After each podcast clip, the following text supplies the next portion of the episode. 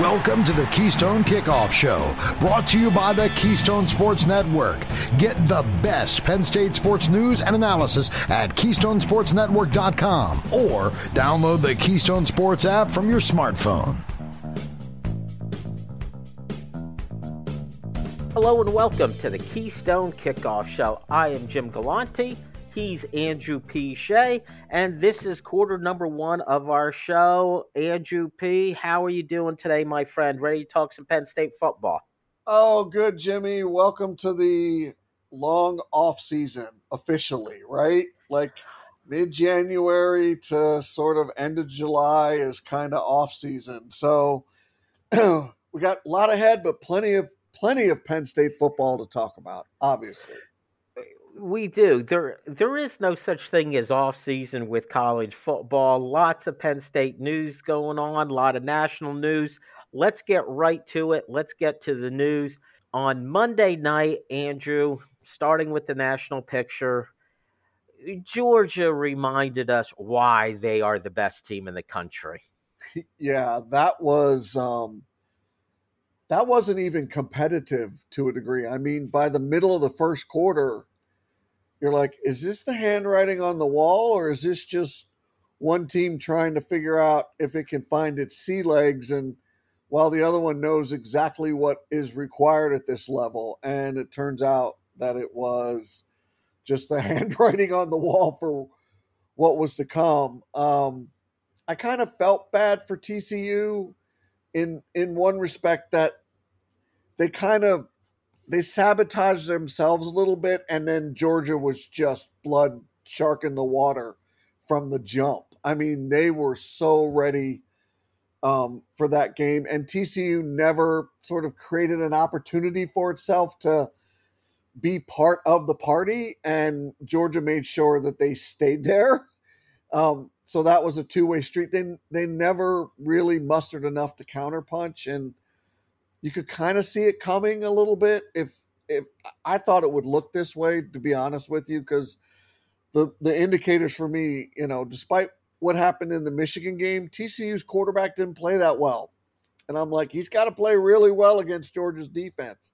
And he didn't play that well against Michigan, but they got away with it. And he was not very good again against Georgia, Max Duggan. So you know, they had the injury at running back. Their defense wasn't as good as, you know, it was a Big 12 defense. End of story, right? Like, they kind of look like a Big 12 defense most of the season anyway. So, and Georgia's not going to let you sprinkle magic dust and not let you hang around in a game so that you could come back on them like TCU was prone to do. They Georgia's not going to let you do that. So, yeah, they solidified themselves as the elite team in college football in 2022.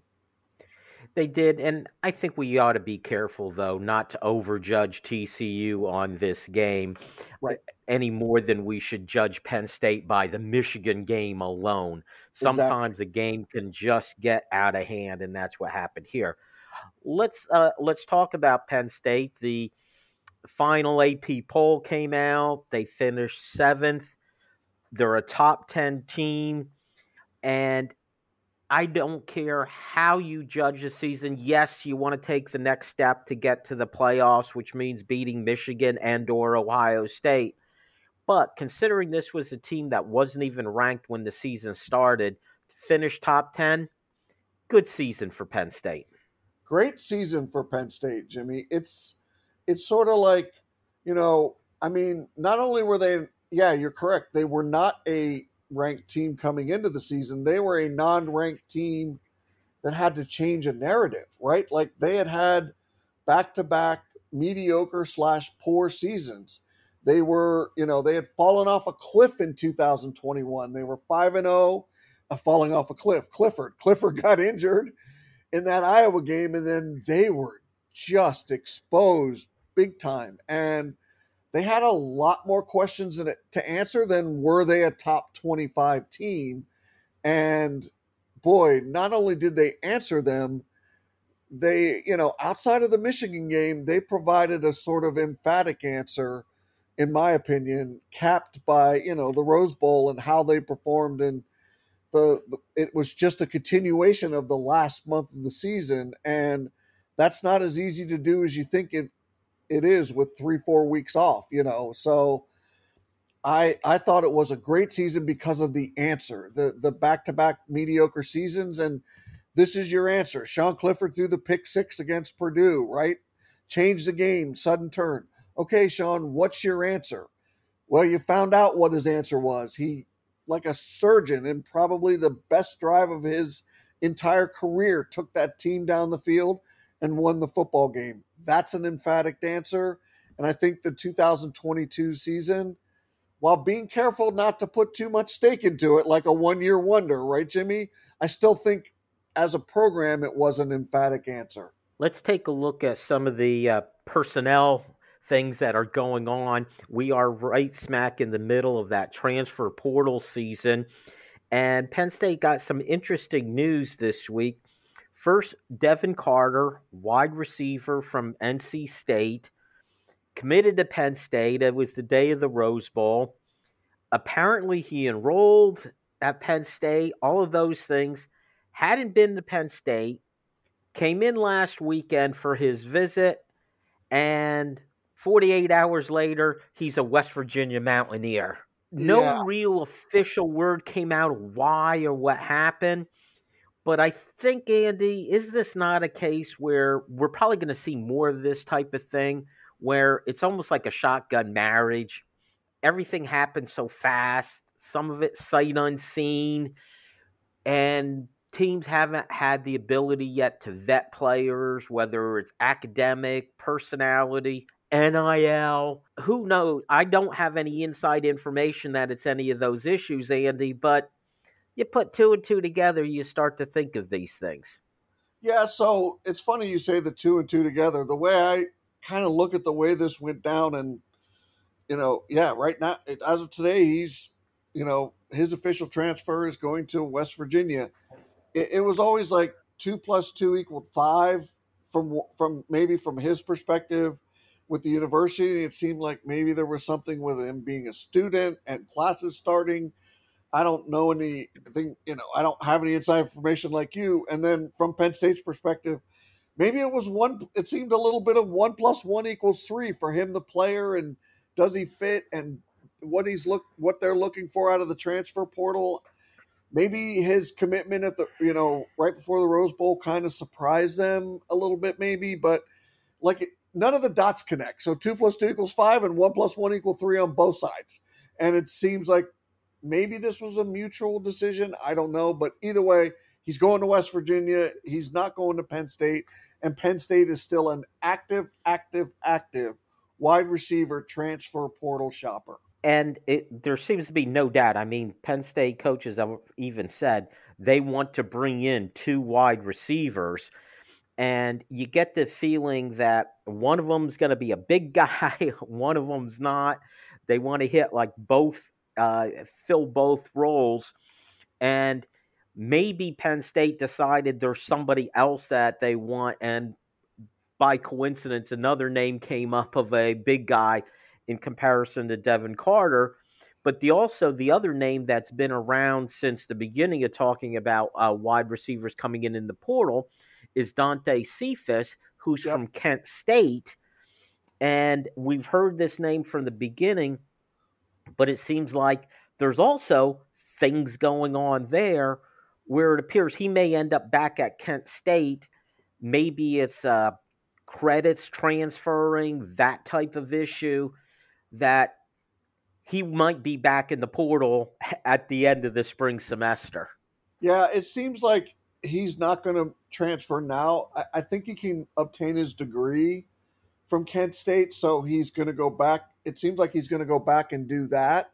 So I, I think he wanted to transfer now, but I think there were some stickiness with it that if he gets his degree, it becomes more crystal clear and easier path for him, it seems. And I mean, he'll miss spring ball. I don't, I don't think he'll do spring ball with Kent State if he's just there as, as a student and intends to transfer. And I think he will be open again. And he is sought after by other schools. Pitt is definitely um, going after him hard for sure, as well as Penn State. But um, I, I think he comes back and he is a more open transfer and a more available transfer possibility in the spring window. And I, I don't think Penn State's going to cool on him. Absolutely. I, they might even still get a couple transfers or have a couple commits. They might even take three wide receivers if he is the one because he has been a guy that has been high on their list from the beginning. And the other name to be aware of is uh, Tyrone Broden from Bowling Green. He's another big receiver, six five, six six, whatever he is. Um, he was supposed to make an announcement this week, ended up delaying that announcement. Penn yep. State's in the middle of the mix there. So, did that have something to do with Carter?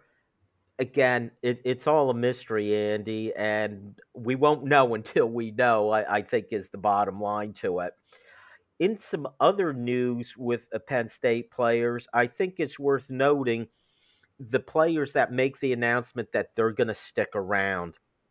In the past week or so, Penn State has heard from Adisa Isaac sticking around, and now Curtis Jacobs has decided to stick around.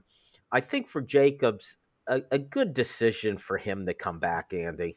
Huge, huge first position, first year in this in a new position first year as a full time starter, right? I, I, I know Abdul Carter, love him, flash, freak, uh, worthy of wearing number eleven, but I think the sidecar of Curtis Jacobs and sort of how he developed in that full time role of that new position as that linebacker.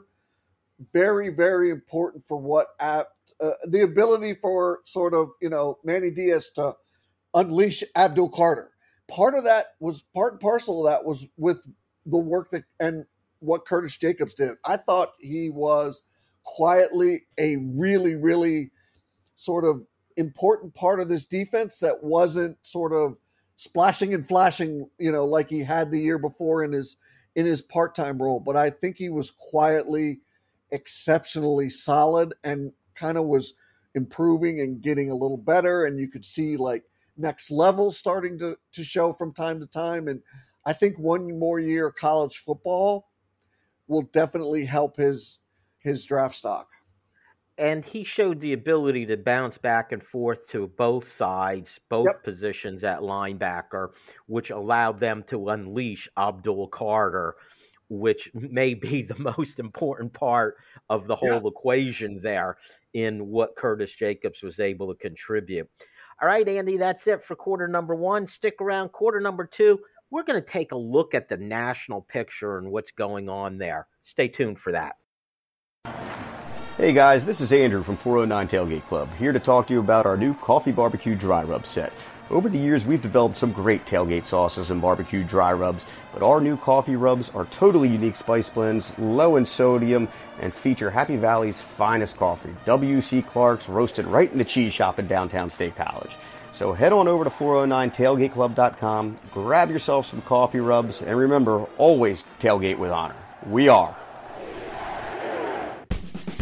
Hi, this is Dustin Hockensmith from the Keystone Sports Network. For the best Penn State football analysis and commentary, go to KeystonesportsNetwork.com. The rest of the KSN team and I will bring you game reviews, player evaluation, recruiting news, and plenty more. You may even hear directly from some of your favorite recruits. That's KeystonesportsNetwork.com. You can also take Keystone Sports Network with you. Go to your app store and download Keystone Sports for your mobile device. For Penn State football news 52 weeks a year, count on the Keystone Sports Network. StateCollege.com is your one stop source for news, sports, opinion, entertainment, and community events. Over a decade of experience covering the Nittany Lions from reporter Ben Jones. Lively commentary from columnist Mike Poorman and others. Local perspective, local expertise, local information from Penn State's hometown website, statecollege.com. TrustStateCollege.com for daily coverage of the school, team, and place you love. What defines the special spirit of Penn State? Why Penn State by author Greg Woodman looks to Happy Valley in the 1980s for answers. Featuring rare photos, original essays, and exclusive interviews with Coach Paterno. This beautiful 256 page full color hardback edition explores the why behind We Are. It's chicken soup for the Nittany Lions soul and makes the perfect gift for any Penn Stater in your life, including you. Order today at whypennstate.com. It's quarter number two on the Keystone Kickoff Show, brought to you by the Keystone Sports Network. Get the best Penn State sports news and analysis at KeystonesportsNetwork.com or download the Keystone Sports app from your smartphone. Welcome back to the Keystone Kickoff Show. It is quarter number two. I'm Jim Galante along with Andrew P. Shea, and our show is brought to you by 409tailgateclub.com the place to go when you're looking for your barbecue sauces, your barbecue rubs. Don't forget the Bloody Mary mix. And also among their rubs, the new barbecue coffee rubs or coffee barbecue rubs. They are fantastic. Both Andy and I could attest to that. Go to 409tailgateclub.com. Order any of their stuff. It's all fantastic. All right, Andy, let's move on as promised, a deeper look at the national picture. We alluded to Georgia's win in quarter number one in the national championship game, where they just rolled everybody. Uh, well, I, they rolled TCU. They had the close game in the semifinal, of course, but they're the lone standing, undefeated team. They are without a doubt the number one team. Forgetting the polls for a second, in your mind, who's the second best team in the country? So I will ask you: Do you want a short answer, Jimmy, or do you want me to elaborate on my answer? Because I I don't need you to pontificate, Andy. Give me the short answer. It's Michigan. Really? Yes, it's Michigan. Yep. They beat Penn State. They beat Ohio State. They won the Big Ten championship over Purdue. Yeah, I know they lost to TCU, and Alabama and Ohio State played Georgia tough, but and, and could have won the game. And but you know, who did Ohio, Ohio State? They they lost to Michigan. They lost to Georgia. Their best win was Penn State. They beat Notre Dame to open the season. Other than that, you know, they lost two of their three biggest games. They lost to Michigan and they lost to Georgia. The only really quote unquote big game that they beat team that they beat was Penn State, and that was a tractor pull. That took uh, you know a, a, a you know a 44 wrecking a, a, football game, one player wrecking a football game. It took for Ohio State to beat Penn State in the end of, at the end of the day because we've said it before. For better part of three quarters, you could argue that Penn State was the better team that day. So. Michigan has more meat on their bone. I they both lost in the college football playoffs, so I, I went with Michigan. I think that's a good call, Andy. And I believe if you look like you did at the quality of wins, and if you jump around to some of the other teams, I know there'll be a lot of people who would advocate for Alabama. Alabama doesn't have any great wins. And remember, they're in the Southeast Conference, but they pretty much never play Georgia uh, in a cross rivalry game. And their big games, they lost. Plus, there were a couple games that were much closer than they sh- they should have been with their wins. Let's talk about where Penn State fits in this entire picture, which at the end of this season, uh, they were ranked seventh in the AP poll. I'll go by that.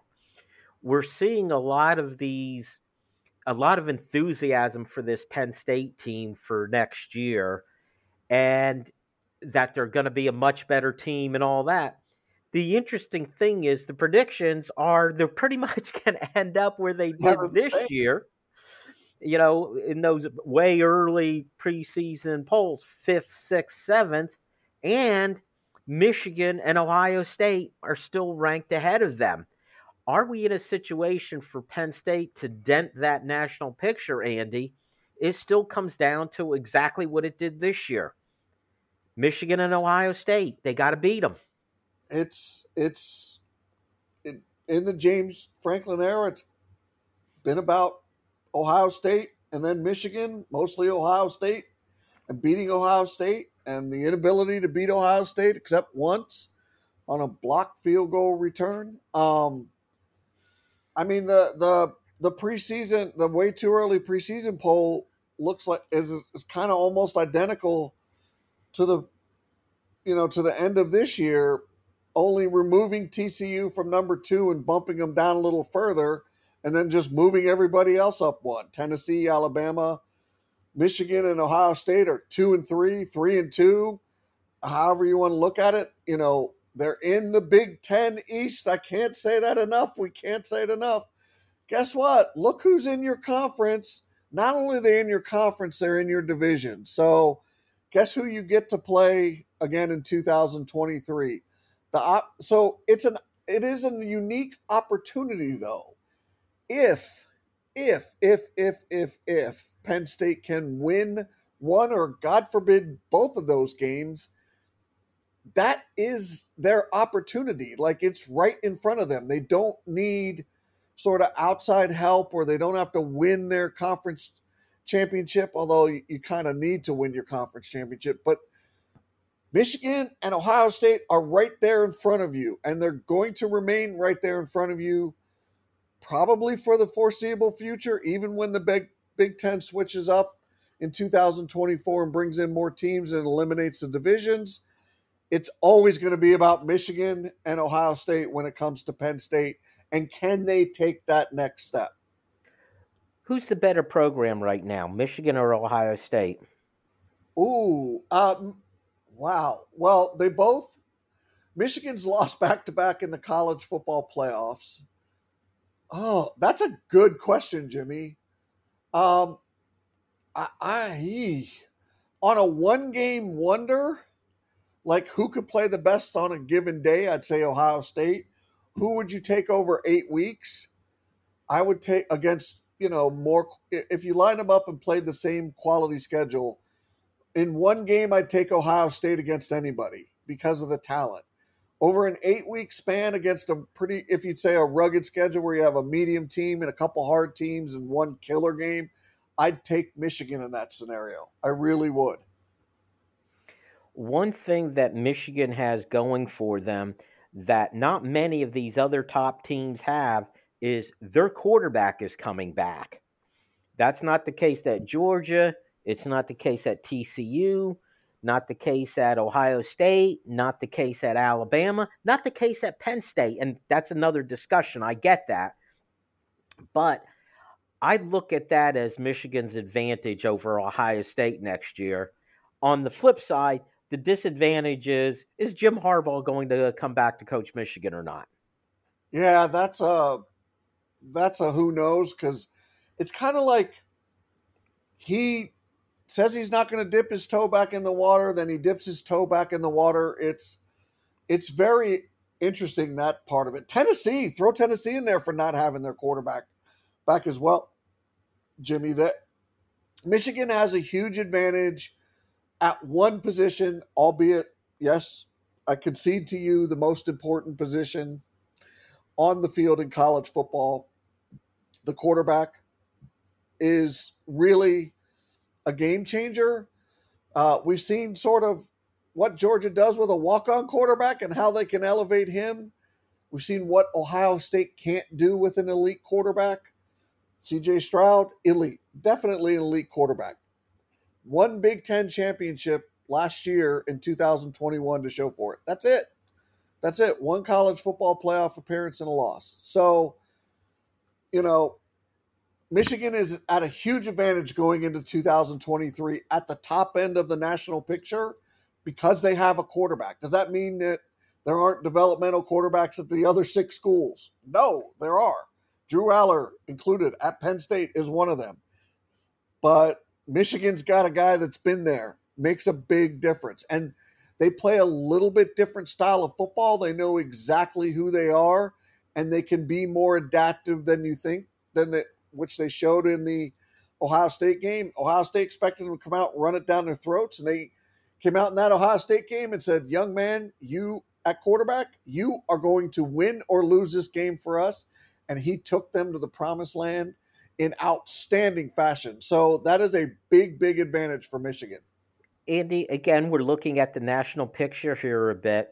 I want to ask you about the Pac 12. You've been an advocate of theirs all this season that they may not have the elite team, but the depth of the Pac 12 it probably better than at the Big Ten. And as we talk about quarterbacks, um, I just read something about this and I, it made me go, oh, yeah, I did not realize that. If you think about returning good quarterbacks, look at the Pac 12.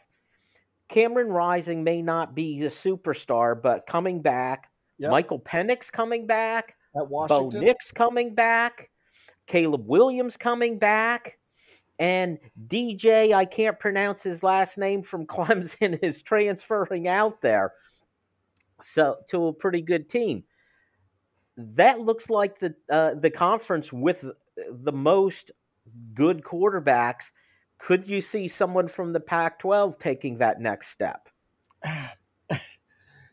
You have to wonder if the combination of what USC did in one year through the transfer portal and then being able to build a little bit with having the quarterback back through recruiting and using those young players is a recipe for success. I think the Big 12, uh, I mean, excuse me, the Pac 12 has changed its trajectory in 2022. Yeah, they, they USC had opportunity and man, they even lost their bowl game in just stunning fashion with their quarterback playing probably one of the best, most complete games you I saw any quarterback play in 2022 was what Williams did against Tulane in that game, and they still lost the football game. I mean, that's that that is just stunning. But that's that's sort of the other side of the Pac-12 is yeah, they have all these quarterbacks back, and they can play really well, but they're not structurally built to win sort of those tough games. They they kind of prove that. Cameron Rising, I know he got hurt, but the writing was already on the wall. They weren't having any say in the outcome of the Rose Bowl against Penn State. Whether he got hurt or not, they didn't he he and that team did not have a say in that outcome of that game. Sorry, that's just the way it was. In the end, USC's quarterback played phenomenal and they had no say in the outcome of that game. So it's a sticky part of the of the Pac-12 for me, but quarterback wise at the most important position, they're stronger than most. They're set up better in 2023 than any other Power Five conference in college football. The question now becomes for next year where is Penn State at the quarterback position? Does Drew Allar give them that opportunity to reach that elite status? Is he the guy who could take them to a win over Michigan, over Ohio State? And as we go into quarter number three and ask Andy, I got a feeling you folks are going to ask Andy if he sticks to his thoughts from last week when he said he thought Christian Hackenberg was better than Drew Allar. We're going to ask him in quarter number three. Stay tuned. Hey guys, this is Andrew from 409 Tailgate Club, here to talk to you about our new coffee barbecue dry rub set.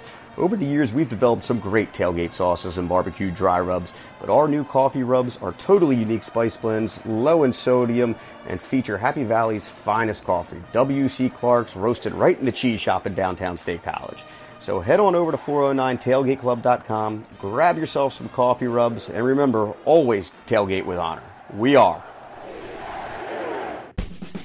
Hi, this is Dustin Hockensmith from the Keystone Sports Network. For the best Penn State football analysis and commentary, go to KeystonesportsNetwork.com. The rest of the KSN team and I will bring you game reviews, player evaluation, recruiting news, and plenty more. You may even hear directly from some of your favorite recruits. That's KeystonesportsNetwork.com. You can also take Keystone Sports Network with you. Go to your app store and download Keystone Sports for your mobile device. For Penn State football news 52 weeks a year, count on the Keystone Sports Network.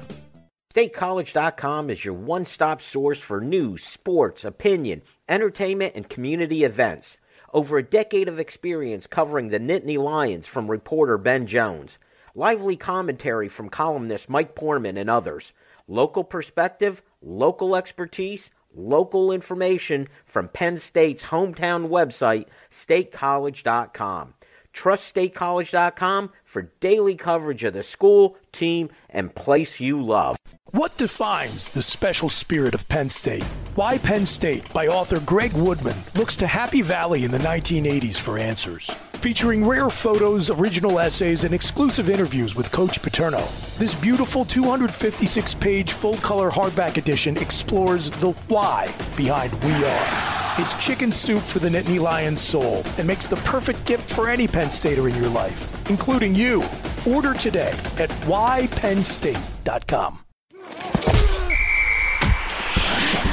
Let's get back to the action on the Keystone Kickoff Show. Brought to you by the Keystone Sports Network. Get the best Penn State sports news and analysis at KeystonesportsNetwork.com or download the Keystone Sports app from your smartphone. Welcome back to the Keystone Kickoff Show. I'm Jim Galante. I'm with Andrew P. Shea. It's quarter number three. That means it's time to ask Andy brought to you by 409tailgateclub.com. This is our segment, Andy, where we take questions from our listeners. If you want to ask a question of Andy, just download our app, search Keystone Sports at the App Store. You'll see the Ask Andy tab, hit it, and you could ask a question of Andy. At the end of the segment, Andy's going to pick out the best question, and you will win a prize pack from 409 tailgateclub.com.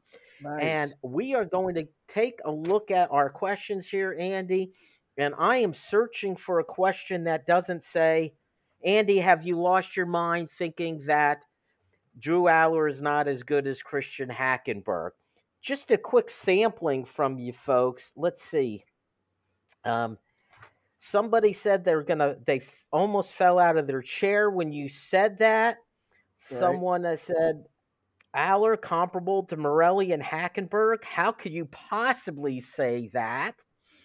Um, anyway, let let's let's give someone credit for the question. Let's go with Joe from Scranton, who says, "Why would you think that Allar will not be as good as Hackenberg? Allar has better pocket presence, better feet, a quicker release, and can make all the throws." He led his team to a state championship with average talent around him. Andy, you are really way off base on this topic. I guess Joe isn't asking a question. He's just making a statement, Andy. Yeah. There you go, my friend. Defend yourself. Yeah, so I I uh I was I didn't know I would I wasn't quite alarmed that I would take a beating. So in my mind I started with well, as prospects, what's the difference between the two really? I, I didn't see I don't see any difference of them looking at them as prospects. And I, they're both like, you know, they were both five stars. They were both, you know, you know, very high rated in their class, very high rated at their position. What's the difference in their potential? And I mean, I'm glad you. I, I'm. I I'm a little more patient on what I saw out of Drew Allar. Did I like it? Yeah. Did it did it raise any red flags? No, not really. But did I really see anything that made me have an opinion as to the future of him? No, I did not. I didn't see enough, or you know, all right. I saw, yeah, I saw some good pocket presence. I saw a little some ability to deliver the ball, but the sample size was just I'm not en- not enough to that I'm prepared to say that he's going to be better and throw for more than 8500 yards and 50 some touchdowns. I I I just I, I worry about the receiver position. They're shopping in the transfer portal like crazy. Christian had some pretty good receivers around him. Allen Robinson, Chris Godwin, those guys are pretty good. He doesn't have receivers around him. Now, he's got running backs. Well, Christian had some pretty good running backs, you know, with him as well. So he had that. Now, offensive line wise, he took a beating. Penn State's offensive line seems to be structurally a little better just by a little bit. So I just I didn't see enough that made me go like, "Oh, yeah, well, this kid definitely." And as recruits, I see them I see them as the same prospect that that's my answer, Jimmy. I see him as the same prospect, and I didn't see enough to make me go like, "Oh my gosh, yeah." I mean, I'll be honest with you. In all of the Drew Allar games, and I saw them and I watched them, and I was like, "Yeah, this kid's got some serious, serious skills and tools." But you know, I I, I could even go back and say in one start, now it was four quarters and everything, I kind of learned more about Christian Veilleux as a quarterback in in one start than I did in all the sort of you know little bit here and a little bit there of Drew Allar in 2022, and I'm impressed that he passed him on the depth chart. That was he did that for a reason. He became QB two for a reason. That's a hell of a good start, but that's still not enough for me to say, oh, I think he's, you know, is he going to threaten, you know, is he going to be around for the sixth year, 24 and a half year old to break Clifford's records? No, but his production could be really, really high. But I got to see more. I got to know more. You know what, Andy? I'm going with Joe from Scranton on this. I do. I was very disappointed in Christian Hackenberg. I realize the offensive line issues, but as you pointed out, he's had some really good receivers, yep. and there were just some plays that you saw easy passes. Christian Hackenberg didn't make the play. He was very inaccurate. His attempt in the NFL went very badly. Yeah. Just what Christian Hackenberg had going for him, in my mind, he was a big, strong kid with a big, strong arm. And you can't coach those things, but he lacked in the other elements. And Joe brought up one other point, which I thought was relevant as far as what kind of prospect they were coming out of high school. Drew Allar took his high school team and won, and it wasn't traditionally a great high school program. Christian Hackenberg, if you recall, uh, with his high school program, they had a losing record with him at quarterback. And yeah. if you're a superstar five star quarterback, you should be el- able to elevate a high school team. That didn't happen. Now, I understand if you don't have the talent around you, I get that, but I still expect more out of a um, out of a five star quarterback in their high school days. Let's move on, Andy. Although I don't think we'll, we'll hear the end of that issue or that debate. Let's go to Rich in Tucson, Arizona, who says, How does the Rose Bowl win stack up against James Franklin's best wins at Penn State? Would you rank it in his top three? And if so, what order would you place those wins? Top three wins overall is is what the question was, yeah. or top three wins in bowl games? No, just top three wins overall. So I think the uh, beating Ohio State the way they beat them, that is James Franklin's number one win. The way they thumped Michigan and I can't remember the year, but it was the Saquon Barkley play where they did him at quarterback and Trace wasn't a quarterback in in the beginning and they just stepped on him early. It was at Beaver Stadium. Maybe it was 2018, maybe it was 17. I can't remember where they just they crushed Michigan at home and they beat them every which way and sideways, that would be number two. And I would put this one third. I think it is third. I, I think Utah is a quality opponent. The Rose Bowl is a New Year's Six game. It's the Rose Bowl. I think there's that. And it's the way that they did it that they literally gave Utah very little and eventually no say in the outcome of this game. And when a score is close at halftime and it's 14 14, and you know that the die of the game has already sort of been cast, that Penn State was in complete control of that game except for the scoreboard, and then they just went out and made it so. I don't think whether or not Cam Rising finishes that game matters. Really. I mean, think about it. Penn State took its foot off its offensive gas just because they, they could. Imagine if they'd have stepped on, had to keep stepping on the gas, what that game might have looked like. So I think that was a very, very impressive performance. I would rank it third. It's a good question, Rich. Plus, it's not about Christian Hackenberg and Drew Allar. So get props for that one. Not that I don't like firing those fans up. I'm, I was like, oh, really? They got really fired up about that? Good. Kind of cool. It wasn't my intention. You know, you know what, Andy? What I love about this Ask Andy segment is the listeners, they put you on the spot, and I get a chance to disagree with you. I think you forgot about the Big Ten championship game. Yeah, no, I um I, I still think the Rose Bowl, I mean, that was a fun football game to watch, but that was a 50-50 game. They didn't step on that game and Ohio State, they just won, by the way it ended, it was a great game. They was, won a championship. I would go beating Ohio State number one, Big Ten championship game number two, again, because that was a championship. And this Rose Bowl game number three. Oh, all oh, of them. Game doesn't make it. Okay, I'm, I'm with all, you. I like all it. of them re- real nice wins. Uh, let's uh, let let's go to Jimmy in Forest City, our good friend. He says, uh, "Dear Andy, the Big Ten will have three teams in the top seven this year, but the commissioner is probably unhappy with the two college football playoff losses. Penn State really shined in the Rose Bowl and got the Big Ten to five and four bowl season record, which, by the way, as an aside, I don't think anyone really cares about that." Nope. But here, here's the kicker. Jimmy says, I feel like Penn State is the best team in the Big Ten right now. What do you think? No, no, no, no, no, no, no, no, no, no, no, no.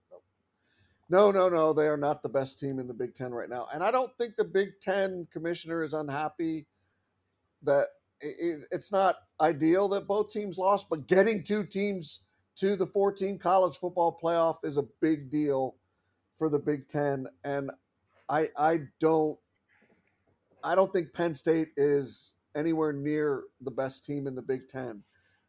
Quarterback position, wide receiver position, offensive line. At those positions between Michigan and Ohio State, they're either equal or in the same boat or significantly better at this moment. And I, would say they're on par everywhere else. You know, I, I'd say third is the right spot for them looking to, you know, maybe punch its ticket to a second spot somehow. But at the top of the heap, I I really don't think it's I don't think they're there. Sorry. I don't mean to be a negative Nelly. No, I, I don't think it's a negative Nelly. And and with this question, you know, as a famous NFL coach once said, you are what your record says you are. And Penn State is a two loss Big Ten team and those two losses came to Michigan and Ohio State. Do I think Penn State is a better team now than they were at the start of the season or when they lost to Michigan? Yes, I do. And I thought you made a good point earlier in the show, Andy, when you said Penn State, you could argue, was the better team for three and a half quarters when they played Ohio State. The problem is the game is four quarters long. Right. right. So now, if you want to look into next season, I think this is Penn State's best chance, perhaps in the James Franklin era, to say, yeah, they are better. The mountain to climb, though, is so high because Michigan and Ohio State will again be considered two top five teams in the country. That's the mountain you got to climb, and it's a steep one. We'll see if Penn State is able to do it. Stick around for quarter number four. We're going to talk more about James Franklin, and Andy's going to name a winner. Stay tuned. Hey guys, this is Andrew from 409 Tailgate Club, here to talk to you about our new coffee barbecue dry rub set.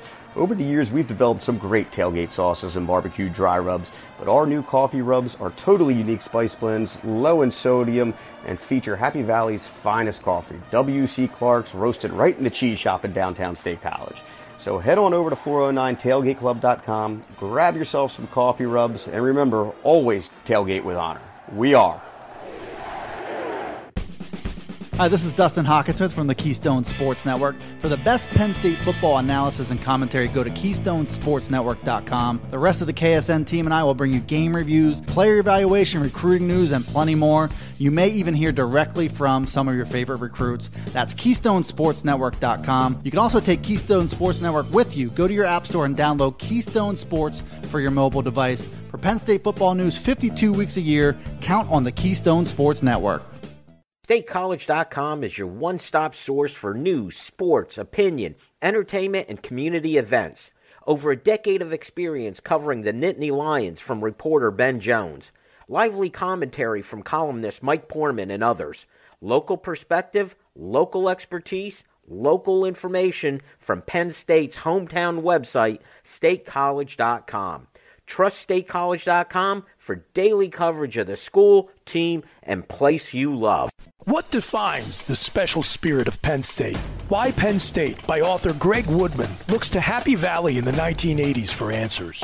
Featuring rare photos, original essays, and exclusive interviews with Coach Paterno. This beautiful 256 page full color hardback edition explores the why behind We Are. It's chicken soup for the Nittany Lions soul and makes the perfect gift for any Penn Stater in your life, including you. Order today at whypennstate.com. We head to the home stretch and quarter number four on the Keystone Kickoff Show. Brought to you by the Keystone Sports Network. Get the best Penn State sports news and analysis at KeystonesportsNetwork.com or download the Keystone Sports app from your smartphone. Welcome back to the Keystone Kickoff Show. I'm Jim Galante along with Andy Shea. Andy, we had our Ask Andy segment it looks like you survived it. No major injuries after everybody was taking shots at you. Do you have a winner? It is Joe in Scranton.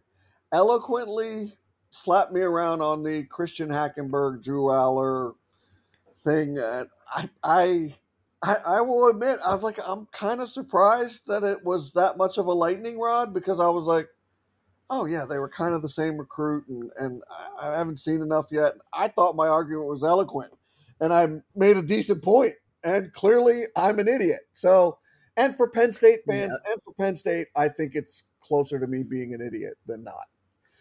No, you're not an idiot, and you presented your case eloquently, Andy. The fact is, you were just wrong. That's all. Okay. That was yeah. the only problem with the points that you you tried to make. Let's get to quarter number four. And by the way, Joe, we'll be getting in touch with you.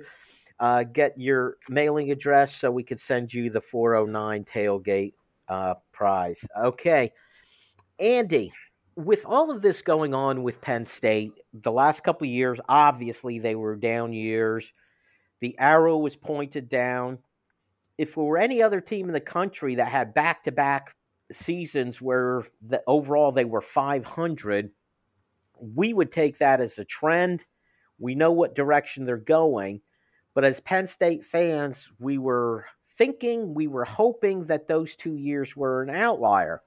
Penn State did come back, 11 win season, Rose Bowl win, reestablished themselves as a top 10 team.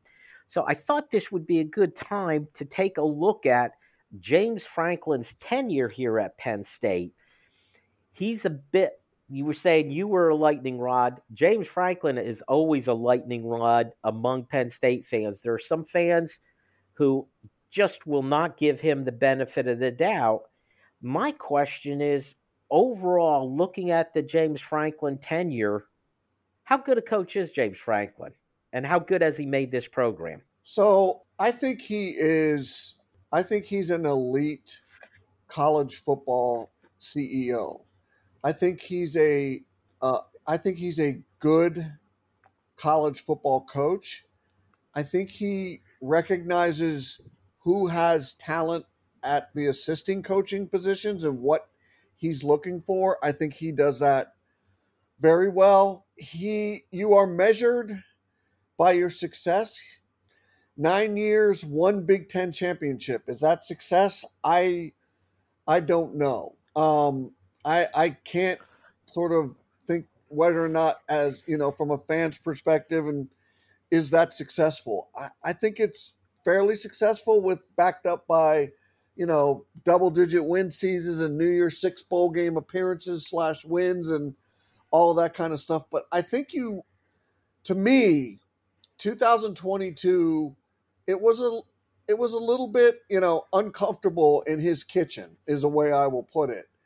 After with the narrative coming into this season, you know, below 500 against the Big Ten opponents, a, a, a 500 record overall, you know, fell off a cliff in 2021 after starting 5 and 0. It was a lot.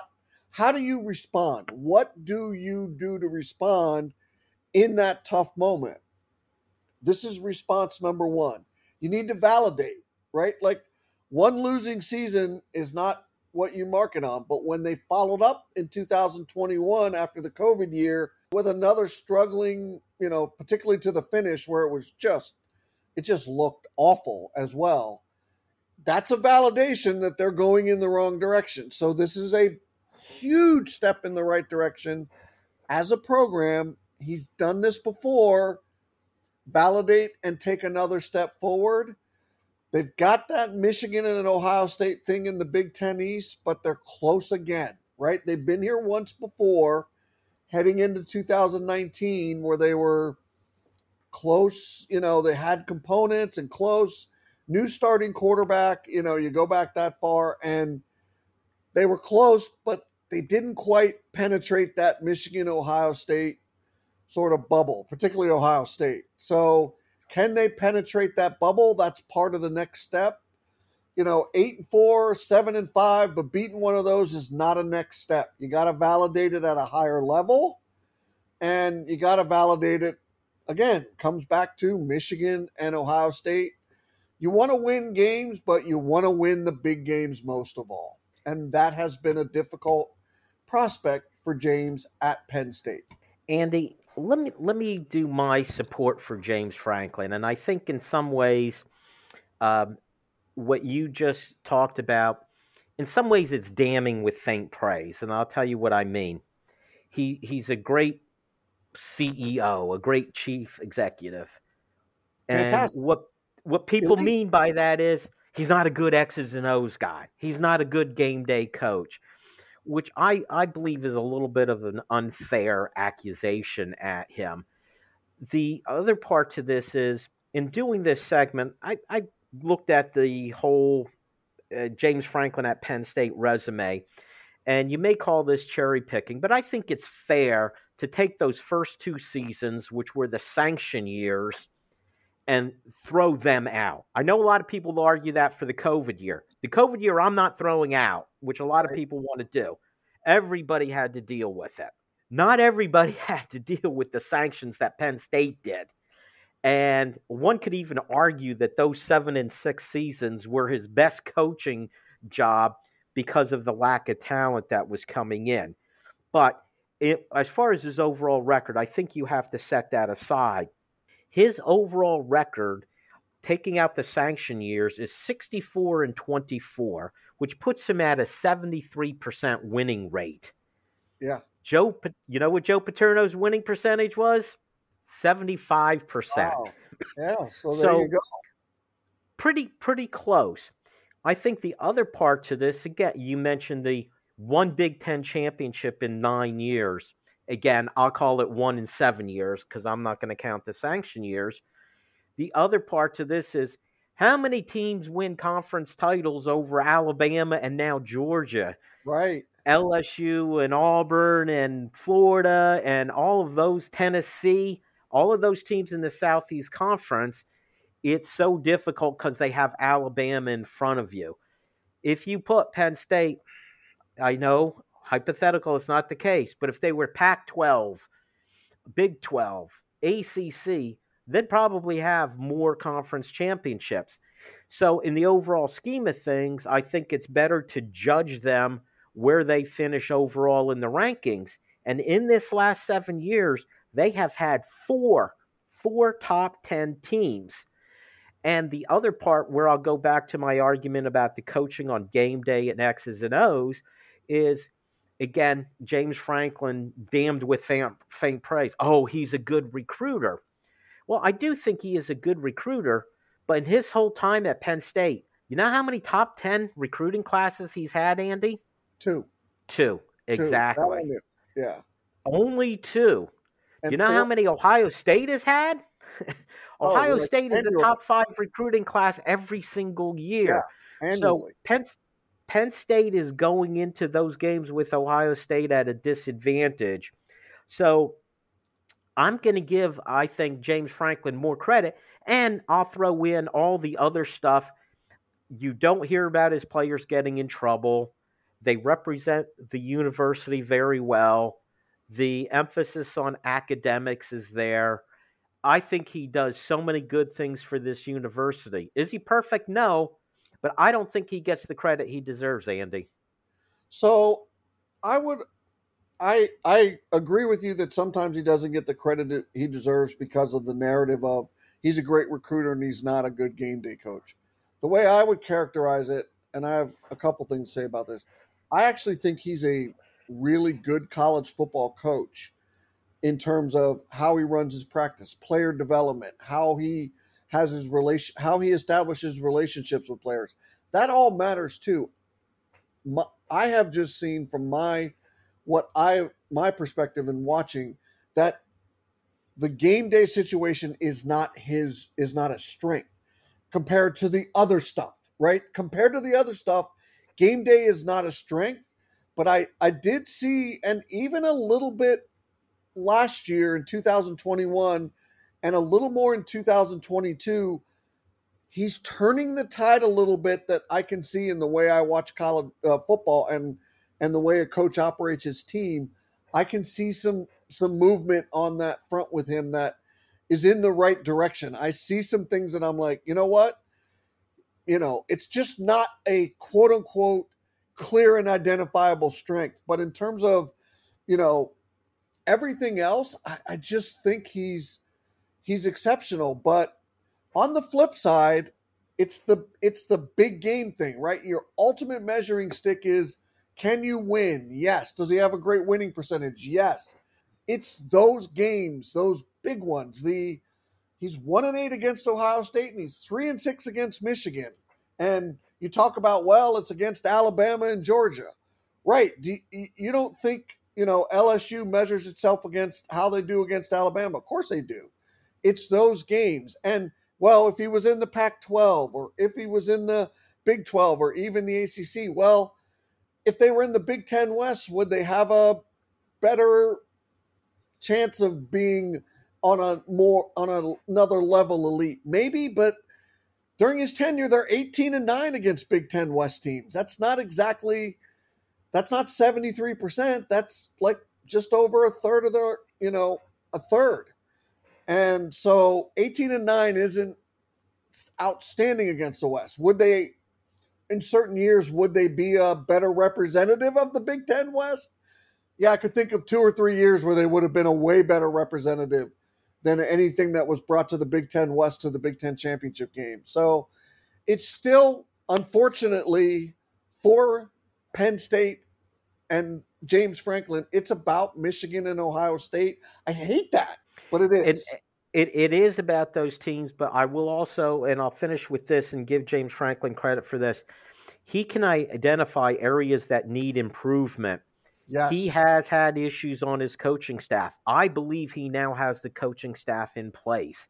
He has never had the elite quarterback. That appears, hopefully, fingers crossed, that's been corrected also. When fans and I include I'm included among them get tired of his harping on NIL and more money going into the program for this and that.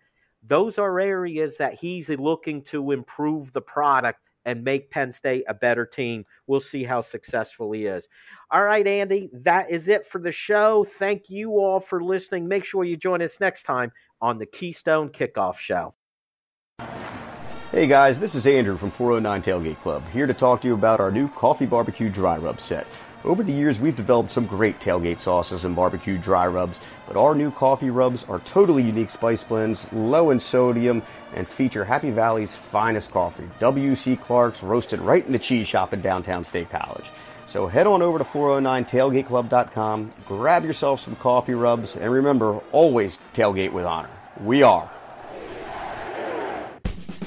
Hi, this is Dustin Hockensmith from the Keystone Sports Network. For the best Penn State football analysis and commentary, go to KeystonesportsNetwork.com. The rest of the KSN team and I will bring you game reviews, player evaluation, recruiting news, and plenty more. You may even hear directly from some of your favorite recruits. That's KeystonesportsNetwork.com. You can also take Keystone Sports Network with you. Go to your App Store and download Keystone Sports for your mobile device. For Penn State football news 52 weeks a year, count on the Keystone Sports Network.